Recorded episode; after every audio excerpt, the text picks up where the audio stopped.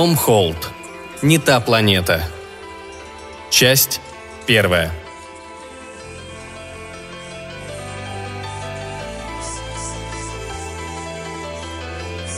«Твою мать!» – выпалил первый человек, ступивший на Марс еще прежде, чем его нога коснулась марсианской пыли. «Не та планета!» За 35 миллионов миль от Марса диспетчер Центра управления полетом чуть не проглотил свой микрофон. «Центр управления полетом Эксельсиору!» Говорящий старался казаться невозмутимым. «Сообщение неразборчиво, пожалуйста, уточните, повторите...» «Да помолчи ты!» – резко оборвал его первый человек на Марсе. «И кончай называть меня Эксельсиором! Меня зовут Джордж, пора бы уже запомнить!» Мысль о 10 миллиардах свидетелей на семи континентах не способствовала самообладанию диспетчера Центра управления полетом. «Репортаж выходит сомнительный», – подумал он, оцепенел и вперевшись в экран, где смутно вырисовывалась одетая в скафандр фигура, которая только что пнула камешек так, что он полетел по зеленовато-желтым просторам молчаливой пустыни. «И все-таки... М- Джордж!» Только и нашелся, что сказать человек из центра – Каково это – чувствовать себя первым человеком, побывавшим на Марсе?» «Припогано». «Да». Похоже, размытая фигура уже поворачивалась назад, к спусковому модулю. «Разве не хочется вам сказать, например...» – не унимался человек из центра. «Хоть для вас это всего только шаг, для человечества это колоссальная...» «Авантюра, да, лучше и не скажешь». Сапог стоимостью в миллион долларов вступил на первую ступеньку лестницы – не говоря уже о том, сколько денег угрохали. Эх, народ, все, кто сидит дома и смотрит телевизор, представляете ли вы, во сколько вам обошлась эта затея? Отвечаю, миллиард... По всей земле изображение на телеэкранах вдруг исчезло. Секунду спустя слегка истеричный голос объяснил, что из-за технических неполадок связь с Эксельсером временно прервалась, но в настоящий момент ведутся работы по ее восстановлению. А пока вниманию телезрителей предлагается один из лучших эпизодов шоу Мэри Тайлер Мур. На некоторое время жизнь в городе Хьюстон, штат Техас, необыкновенно оживилась. Президенту Соединенных Штатов Америки, позвонившему с требованием немедленного отчета о положении дел, вежливо сообщили, что на его звонок ответит первый освободившийся оператор, и что он может либо оставаться на линии, либо позвонить позже – Представители крупнейших телевизионных сетей и высокопоставленные пентагоновские чиновники встретились для того, чтобы обсудить, насколько реально взорвать Эксельсиора к чертовой бабушке лазерной пушкой, имеющейся в запасе еще со времен Рейгана, в полном соответствии со стратегией ограничения ущерба. Обвальное падение акций аэрокосмической промышленности вызвало немалый переполох в Нью-Йорке и Токио. Рынок обрушился со скоростью урагана, унесшего Дороти Гейл в страну Оз – на Флит-стрит и без того стоящие на ушах офисы информационных служб оглашались мощными воплями редакторов. «Вторую полосу не занимать!» Первую полосу, конечно же, зарезервировали для материала под заголовком «Священник-транссексуал и ветеран ТВ», во что играют настоящие мужчины, демонстрируя таким образом, что, по крайней мере, одна нация с оптимизмом смотрит в будущее. А в это время на Марсе первый человек взобрался обратно в модуль и повалился на койку. «Так мне и надо», – подумал он. «Ишь, размечтался. Пора бы уже поумнеть. А, да ладно, время скоротало на том спасибо».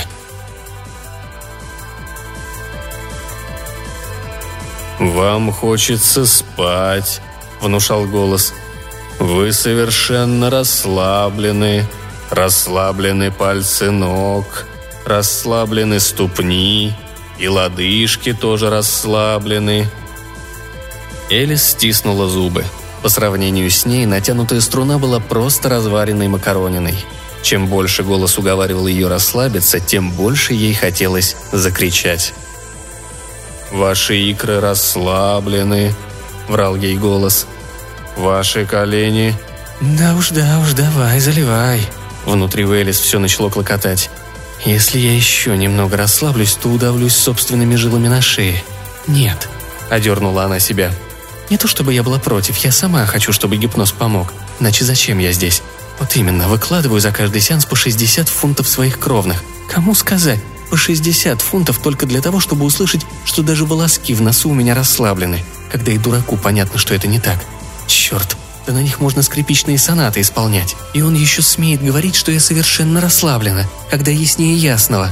«Ваши запястья расслаблены», продолжал голос, очевидно не подозревая о том, насколько близок был его владелец к тому, чтобы его придушили.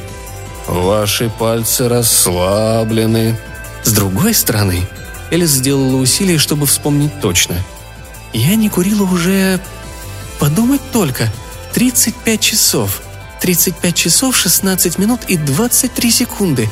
Нет, теперь уже 35 часов 16 минут и 26 секунд. 35 часов 16 минут и 29 секунд. В следующее мгновение ее взгляд сделался пустым, голова беспомощно скатилась на бок, и она задышала глубоко и равномерно, как хозяйская кошка, устроившаяся на коленях у гостя, который кошек терпеть не может. Голос, который уже добрался до ее ключицы, на секунду затих. пронеслось в голове у Элис. «Ша...» «Сейчас вы крепко спите», Голос несколько приободрился. «Я хочу, чтобы вы подумали о том, как мерзко пахнет у вас изо рта по утрам, когда вы просыпаетесь». «Кто вы?» Владелец голоса резко выпрямился. Он не знал, кто задал вопрос, но был убежден, что это наверняка не Элис Финел, его пациентка, несмотря на то, что слова как будто сами собой выскочили из ее уст. Совершенно другой возраст, произношение, интонации. Гипнотизер ухмыльнулся. «Одна из них», подумал он. Как пить дать? Он взглянул на часы. До следующего сеанса оставалось 40 минут. Так-так, посмотрим. Две минуты на то, чтобы курить здоровью вредить. Он тут же вспомнил, что смерть как хочет курить. Еще три минуты уйдет на то, чтобы откашляться и пару раз затянуться у пожарного выхода перед следующим сеансом. Таким образом, у него остается по крайней мере полчаса для исследования гостей из прошлого, на которую он только что, судя по всему, наткнулся.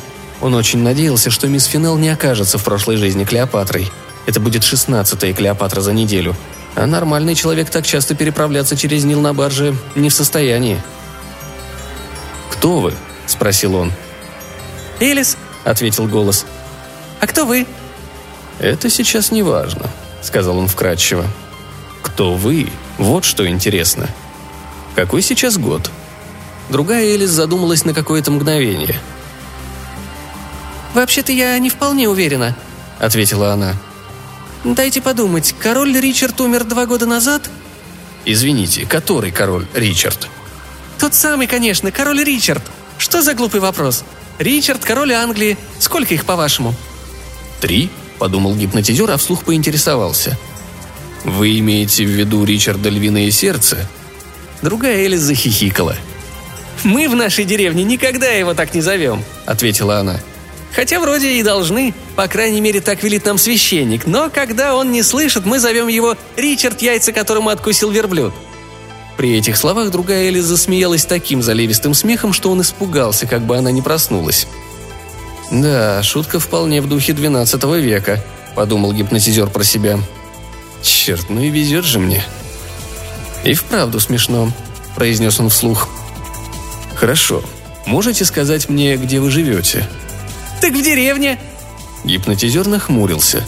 Вопрос из 20 века, ответ из 12 -го. В следующий раз будешь умнее. «А как называется деревня?» – поинтересовался он. «Бирмингем». «Так. Большая?» «Еще какая! За три десятка дворов перевалила!» «Ух ты!» – воскликнул гипнотизер. «И вправду большая.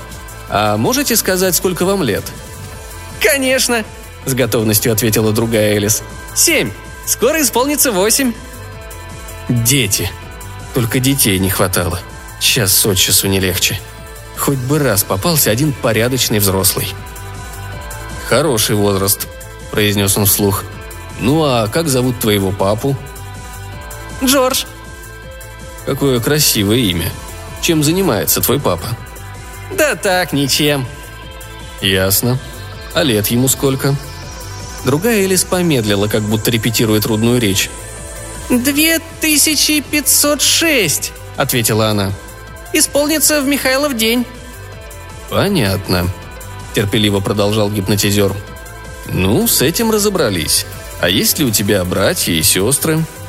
В следующие полчаса гипнотизер уяснил для себя то, о чем раньше и не подозревал — а именно, с семилетними детьми, жившими 800 лет назад, разговаривать так же трудно, как и с их современными ровесниками. В конечном счете он был рад, когда время подошло к концу, и он, напичкав мисс Финел обычными внушениями о вреде курения, разбудил ее и побыстрее выпроводил на улицу, не чувствуя ни малейших угрызений из-за того, что не воспользовался в полной мере уникальной возможностью заглянуть в прошлое. Благодаря неожиданно образовавшемуся пространственно-временному туннелю, он только и узнал, что у Элис два брата и сестра, она не любит вареный лук парей и держит кролика по имени Клевер. Почти как прокатился на машине времени – «Э, пробормотала мисс Финел, приходя в себя. «Что, все? Получилось?» «Будем надеяться», — ответил гипнотизер. «Вот именно», — процедила мисс Финел. «Левая рука совсем затекла». «Попробуйте потереть ее. С вас 60 фунтов, пожалуйста». Стоя в облаке голубого дыма на пожарной лестнице и наблюдая за тем, как мисс Финел на улице судорожно роется в карманах в поисках зажигалки, гипнотизер вздохнул — ее случай был все же приятным исключением на фоне всех этих треклятых Клеопатр, и предельная незатейливость ее рассказа убеждала его в том, что она говорила правду. Но неужели невозможно хоть раз, всего только раз? Моему папе 2506 лет. Странное заявление для ребенка из любой эпохи. Хотя какой с них спрос? Плетут, что в голову придет, на то они и дети – Возможно, так она пыталась выразить, что ее отец глубокий старик, то есть ему не до, а после 30. А, пустое. Следующий клиент еще не пришел, и он направился в заднюю комнатку, включил маленький переносной телевизор проверить долгосрочный прогноз на Сифакс. За секунду до того, как картинка сменилась, он успел захватить самый конец какой-то передачи о загадочном исчезновении астронавта на Марсе. Он ухмыльнулся, вспомнив шоу Мэри Тайлер – «Никакой особой загадки здесь нет», — подумал он. «Если бы я отколол такой номер, я бы сейчас давал в Exchange and Mart объявление о покупке поддельного боливийского паспорта и отращивал бы бороду. Интересно, что у этого парня в башке? Я бы не отказался в ней покопаться». Как он тогда сказал? «Припогано? И это первый человек на Марсе». Гипнотизер нахмурился. Еще он сказал «не та планета». «Да, тут есть над чем призадуматься. «О, мистер носильщик, мне ведь надо на Юпитер, а меня везут на Марс». Если принять во внимание, что попасть по ошибке на другую планету не совсем то же самое, что проспать свою остановку в автобусе, тогда что, черт побери, он хотел этим сказать? Конечно, этому эксцентричному поступку существует какое-то разумное объяснение. Однако после 20 лет врачевания души умов он мог, как правило, вычислить полного безумца за долю секунды. Первый человек на Марсе мог быть кем угодно, но безумцем – Исключено. Скорее уж наоборот. Возможно, даже слишком наоборот.